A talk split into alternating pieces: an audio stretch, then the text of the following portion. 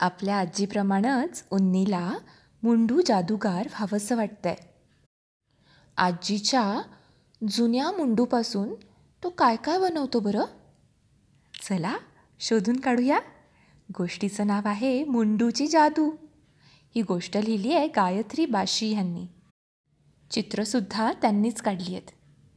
मराठी अनुवाद केला आहे आश्लेषा महाजन ह्यांनी गोष्ट प्रकाशित केली आहे प्रथम बुक्स यांनी. आणि ही गोष्ट तुम्हाला वाचून दाखवते. आहे तुमची मोनाली मावशी नाशिकहून. उन्नीच्या आजीला भलतीच सर्दी झाली होती. तिनं आपलं नाक मऊ मऊ जुन्या मुंडूत म्हणजे जुन्या साडीत शिंकरलं. आजीकडे खूप साऱ्या जुन्या मुंडू म्हणजे साड्या होत्या.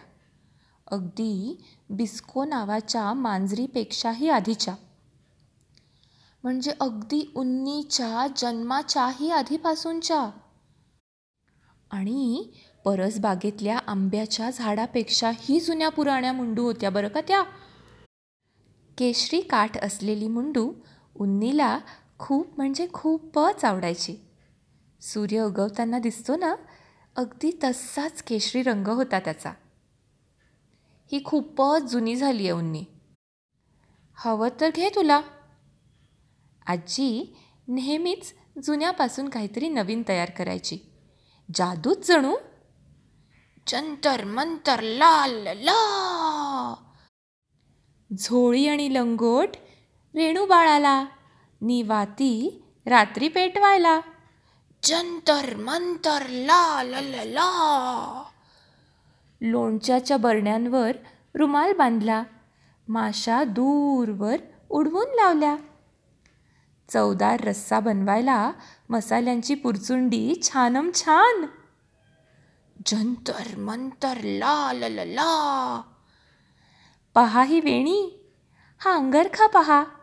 सुंदर झगा तर अगदी आ हा हा हा हा. जंतर मंतर ला ला ला ला. घसरतो मी चढतो मी.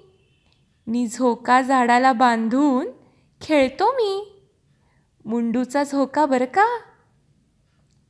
तेवढ्यात आजीला परत शिंक आली.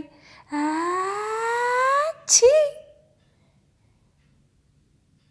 तुम्हाला माहिती आहे मी तिच्यासाठी काय बनवणार? जंतर मंतर ला ला ला. हा घे ग आजी रुमाल तुला.